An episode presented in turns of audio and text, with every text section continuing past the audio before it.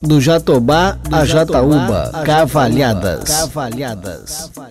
Alguns acreditam que as cavalgadas tenham sido introduzidas no Brasil pelos padres jesuítas como meio de facilitar a catequese através da junção entre o sagrado e o profano. Nas cavalhadas tem-se a figura do rei, do embaixador e dos guerreiros. Todos desfilam sobre cavalos paramentados com celas cobertas por mantas bordadas, e sobre os olhos dos animais há uma máscara toda trabalhada em cor prata enfeitada com penas vermelhas e amarelas. As cavalgadas são formadas por 24 cavaleiros, distinguindo os mouros na cor vermelha e os cristãos na cor azul. Doze cavaleiros representam os cristãos e outros doze os mouros. Em Jataúba, segundo o senhor João Dezinho Gomes, João Grelado, antigo morador e também participava das festas de cavalhadas. A cavalhada era uma grande diversão que abrilhantava a festa de São Sebastião e tinha participação de 12 cavaleiros. Era uma diversão que animava muito a festa. Saía um cavaleiro de cada vez com uma lança na mão, apontando para as pessoas recolhia algum dinheiro, depois voltava ao seu ponto de partida e começava a corrida de dois em dois. Em certa parte da pista havia uma argola pendurada que o cavaleiro teria que arrancar com a ponta da lança. Caso ele não conseguisse, levaria uma pitomba pelo zabumbeiro, afirmou João Grelado. E o dinheiro arrecadado? O dinheiro arrecadado seria entregue ao mestre para contagem e depois uma parte seria entregue de volta aos participantes para cobrir suas despesas e outra parte seria para o padroeiro São Sebastião. Esse esporte ou evento acontecia antes da celebração da missa oficial da festa. Acredita-se que a cavalhada originou as vaquejadas no município. Nos dias atuais, a festa de São Sebastião se restringe tão somente à parte religiosa. Nem os tradicionais bailes acontecem mais. A propósito, dentre todas as paróquias da Diocese, Jataúba é a única que aboliu a tradição secular da festa sociocultural. Em 1923, festa de São Sebastião, o bispo Dom Vilela de Nazaré da Mata veio celebrar uma missa na freguesia e ficou hospedado na casa do padre Vitorino. Hoje essa casa pertence à família Misaque Barros e ainda resiste ao tempo. No final do ano de 1964, pouco mais de dois anos após a emancipação política, apareceu no sítio Jatobazinho um senhor chamado Eduardo Moraes, com o intuito de criar uma igreja evangélica. Ele encontrou apoio da família Andrade, residente naquele sítio. Então, em setembro de 1964, nascia ali a Igreja Congregação Cristã, cujos membros eram exclusivamente a família Andrade sendo a líder a senhora Mara Andrade. Pouco tempo depois, a igreja veio a se instalar na rua Pedro Padeiro. Ainda hoje resiste ao modernismo no protestantismo. A família Andrade continua sendo sua fiel seguidora. Jataúba é citada no início do poema de João Cabral de Melo Neto, Morte e Vida Severina, e outros poemas em voz alta. O Rio, Livraria José Olímpio, editora, Rio de Janeiro, 1984, páginas 113 a 116. O rio, ou relação da viagem que faz o Capibaribe de sua nascente à cidade do Recife, da Lagoa da Estaca a Apolinário. Eu já nasci descendo a Serra do Jacarará entre as caibeiras. Aparece no poema Morte e Vida Severina. Na estrofe, o retirante explica ao leitor quem é que vai. Vejamos, é o Severina da Maria de Zacarias, lá da Serra da Costela, limites da Paraíba. Jataúba também teve participação direta no filme de Ariano Suassuna, O Alto da Compadecida. Como a primeira filmagem se deu na cidade do Brejo da Mare de Deus, foram recrutadas algumas pessoas de Jatobá para atuarem como figurantes, dentre elas Zilda de Ulisses Rocha, Fátima Campos, Arlete e Aldari Araújo. Os atores principais eram Armando Bogos, Antônio Fagundes e Regina Duarte.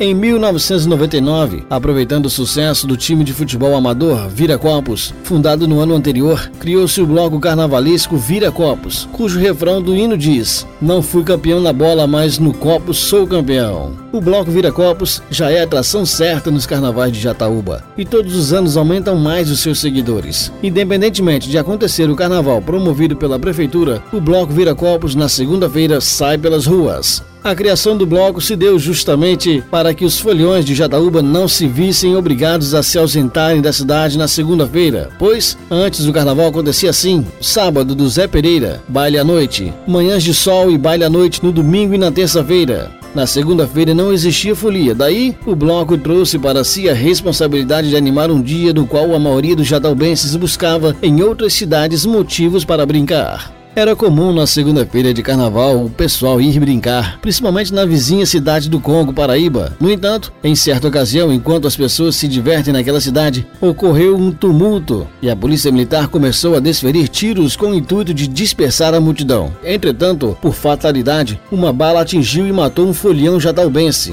A polícia imputou a outro folião de Jataúba a autoria do disparo. Rui Uchoa, reconhecidíssimo Dr. Rui, reinou na área da saúde nos anos 70 em nossa cidade cidade. Atendia às sextas-feiras, particular, na casa de mãe inteira. Foi Rui Uchoa, que realizou o primeiro parto na unidade mista Ana Argemira Correia. Zé Roque da farmácia nasceu na cidade do Brejo da Mare de Deus, mas desde o final da década de 60 passou a residir em Jataúba, nos tempos de vagas magras. Zé Roque foi o médico de muita gente. Ainda hoje, muitas pessoas vêm conferir com Zé Roque se a medicação aconselhada pelos médicos de fato serve. Zé Roque também exerceu o papel de delegado no município. Assistir até Peruá, uma partida de bilhar a três tabelas, bilhar francês, disputada por Chimbel, era um deleite aos olhos. Exímio jogador com suas tacadas certeiras, desnorteava e deixava de queixo caído perus da partida e até mesmo alguns adversários. A fazer 200 pontos seguidos até ceder a vez para seu opositor. Era uma festa ver Chimbel jogar. Havia na década de 1970 uma senhora conhecida como o Correio Popular. Júlia de Toco. Tinha informações privilegiadas, sabia de tudo e aumentava mais um pouco. No entanto, suas informações não eram tão confiáveis, muitas vezes não passava de simples boatos e ocasionalmente trazia transtornos. Júlia de Toco virou sinônimo de notícias falsas ou exageradas.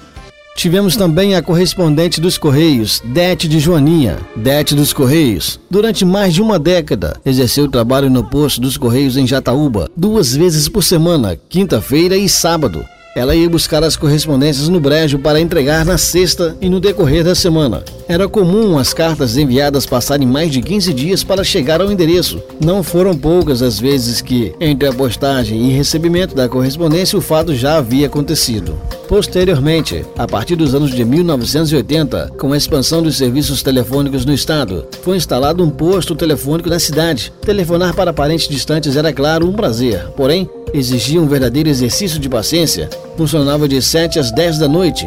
Existia até os mensageiros responsáveis para avisar que alguém gostaria de falar com outro alguém. No final da década de 1960, até o final dos anos 70, um senhor chamado Alfredo Lucas também fez papel de médico dos pobres. Era da vizinha cidade do Congo, porém, às sextas-feiras vinha a Jataúba para atender seus pacientes. Atendia na casa e hotel de Dona Cordeira. Outra figura que merece destaque é a do padre Petrônio Barbosa. Ele também muito advogou para que acontecesse a mudança do nome Jatobá para Jataúba. Os sermões realizados, em grande parte, defendiam a mudança. Nessa época, haviam pessoas, em especial os Bernardino, que não acreditavam que isso poderia acontecer. Entenda, não eram contra, pelo contrário, até torciam por isso, apenas não acreditavam ser possível. Copa do Mundo de 1970 a situação econômica dos moradores da cidade não era das melhores. Por isso, as pessoas recebiam as informações através do rádio. Televisão era artigo de alto luxo, raríssimo. No centro da Praça José Lopes de Segueira havia um bar para que a população pudesse acompanhar os jogos da seleção brasileira na Copa.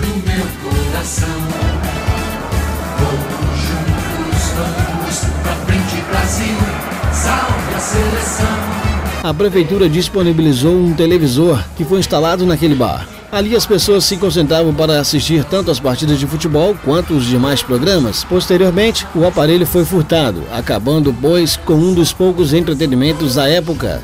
Tempos depois, o bar foi demolido.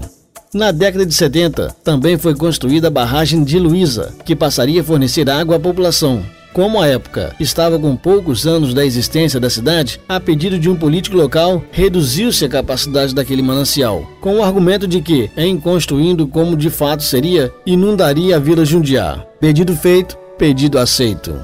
Comenta-se muito sobre a transposição do Rio São Francisco, o ex-vereador Furibi anda para cima e para baixo, aqui e ali, batendo nas portas dos gabinetes de políticos e outros agentes públicos com papéis debaixo do braço e garante que águas chegarão a Jataúba através do sistema de engate rápido. Em agosto de 2003, finalmente Jataúba saiu do isolamento. Foi entregue à população a estrada asfaltada PS 145, ligando Jataúba ao resto do mundo. Não mais ouviríamos as piadas de alguns que, ao chegar à cidade do Brejo, diziam que não viriam a Jataúba para não sujar o seu carro. E para melhorar, poucos dias depois, também foi entregue à população a estrada asfaltada PS 160, ligando Jataúba até Santa Cruz do Capibaribe. Aí sim, deixamos de ser aquela cidadezinha isolada, com estradas esburacadas e poeirentas. Com isso, a cidade cresceu, o comércio cresceu, enfim, todos saíram ganhando. As mercadorias, por conta da facilidade de entrega aqui mesmo, ficariam mais acessíveis, mais baratas. Tudo isso graças às estradas asfaltadas. Em 2004, as chuvas de janeiro foram intensas, tanta água que resultou na derrubada da ponte de acesso à cidade, PS 145. Os engenheiros não calcularam direito o vão da ponte, ou esnobaram, ou seguiram o que foi dito por Miguel Arraes, que aqui não chove. O resultado foi desastroso, a cidade ficou isolada pela PS 145 por um bom período. Os feirantes, principalmente do Brejo e Belo Jardim, arriscavam-se a passar suas mercadorias por uma ponte de madeira improvisada.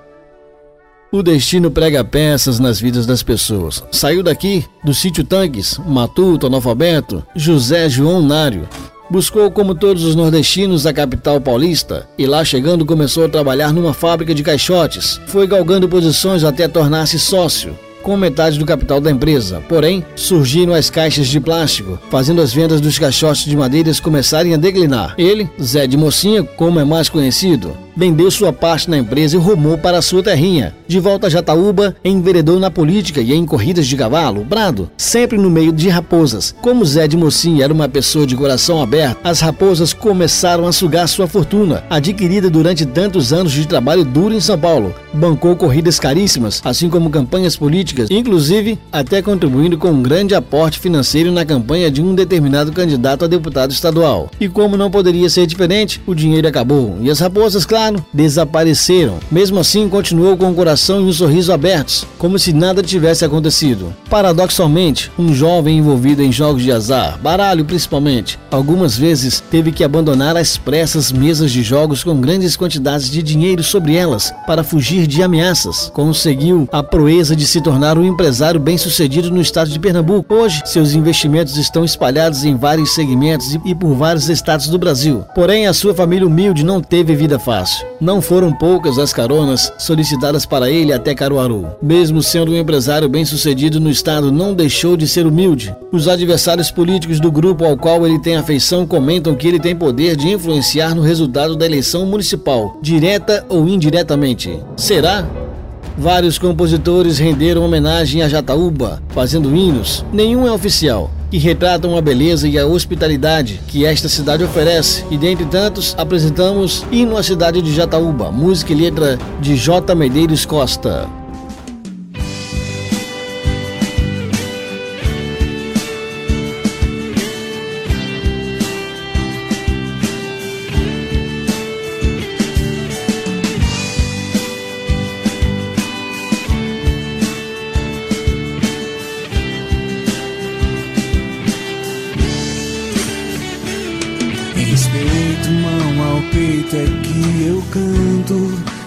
E exalto os teus encantos, terra amada de todos daqui. És a paz em forma de aconchego, em teus belos braços deito, nessa terra é que sou feliz. Teu passado de lutas e vitórias teu presente de honra e glória é o que me faz gostar daqui.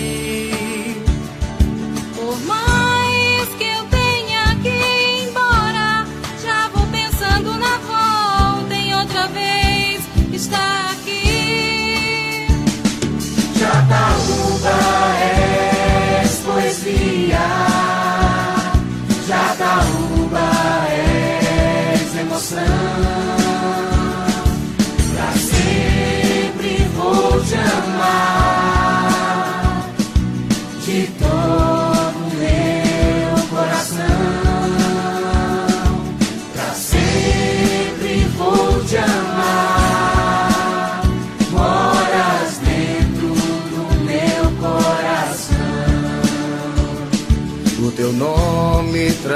grande esperança, cidade pernambucana, onde a fé e o amor e luz.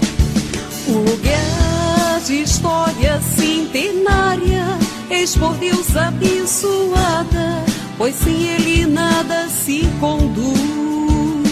Os teus filhos rebentos são tão fortes aqui no Leão do Norte e neste vasto Cariri.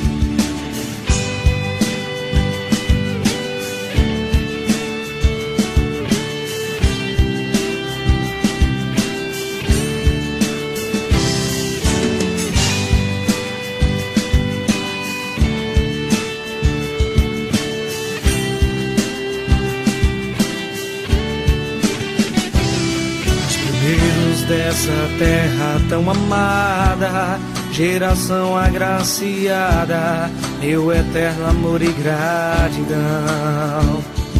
Velai por este povo de valor, do Capibaribe sedutor, ó Marte São Sebastião.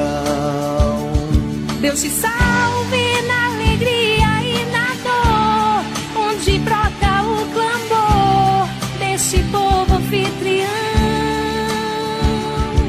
Brasil floresce Jataúba, brilhando plena e una nessa grande nação. Jataúba é poesia, Jataúba é emoção. Pra sempre vou te amar.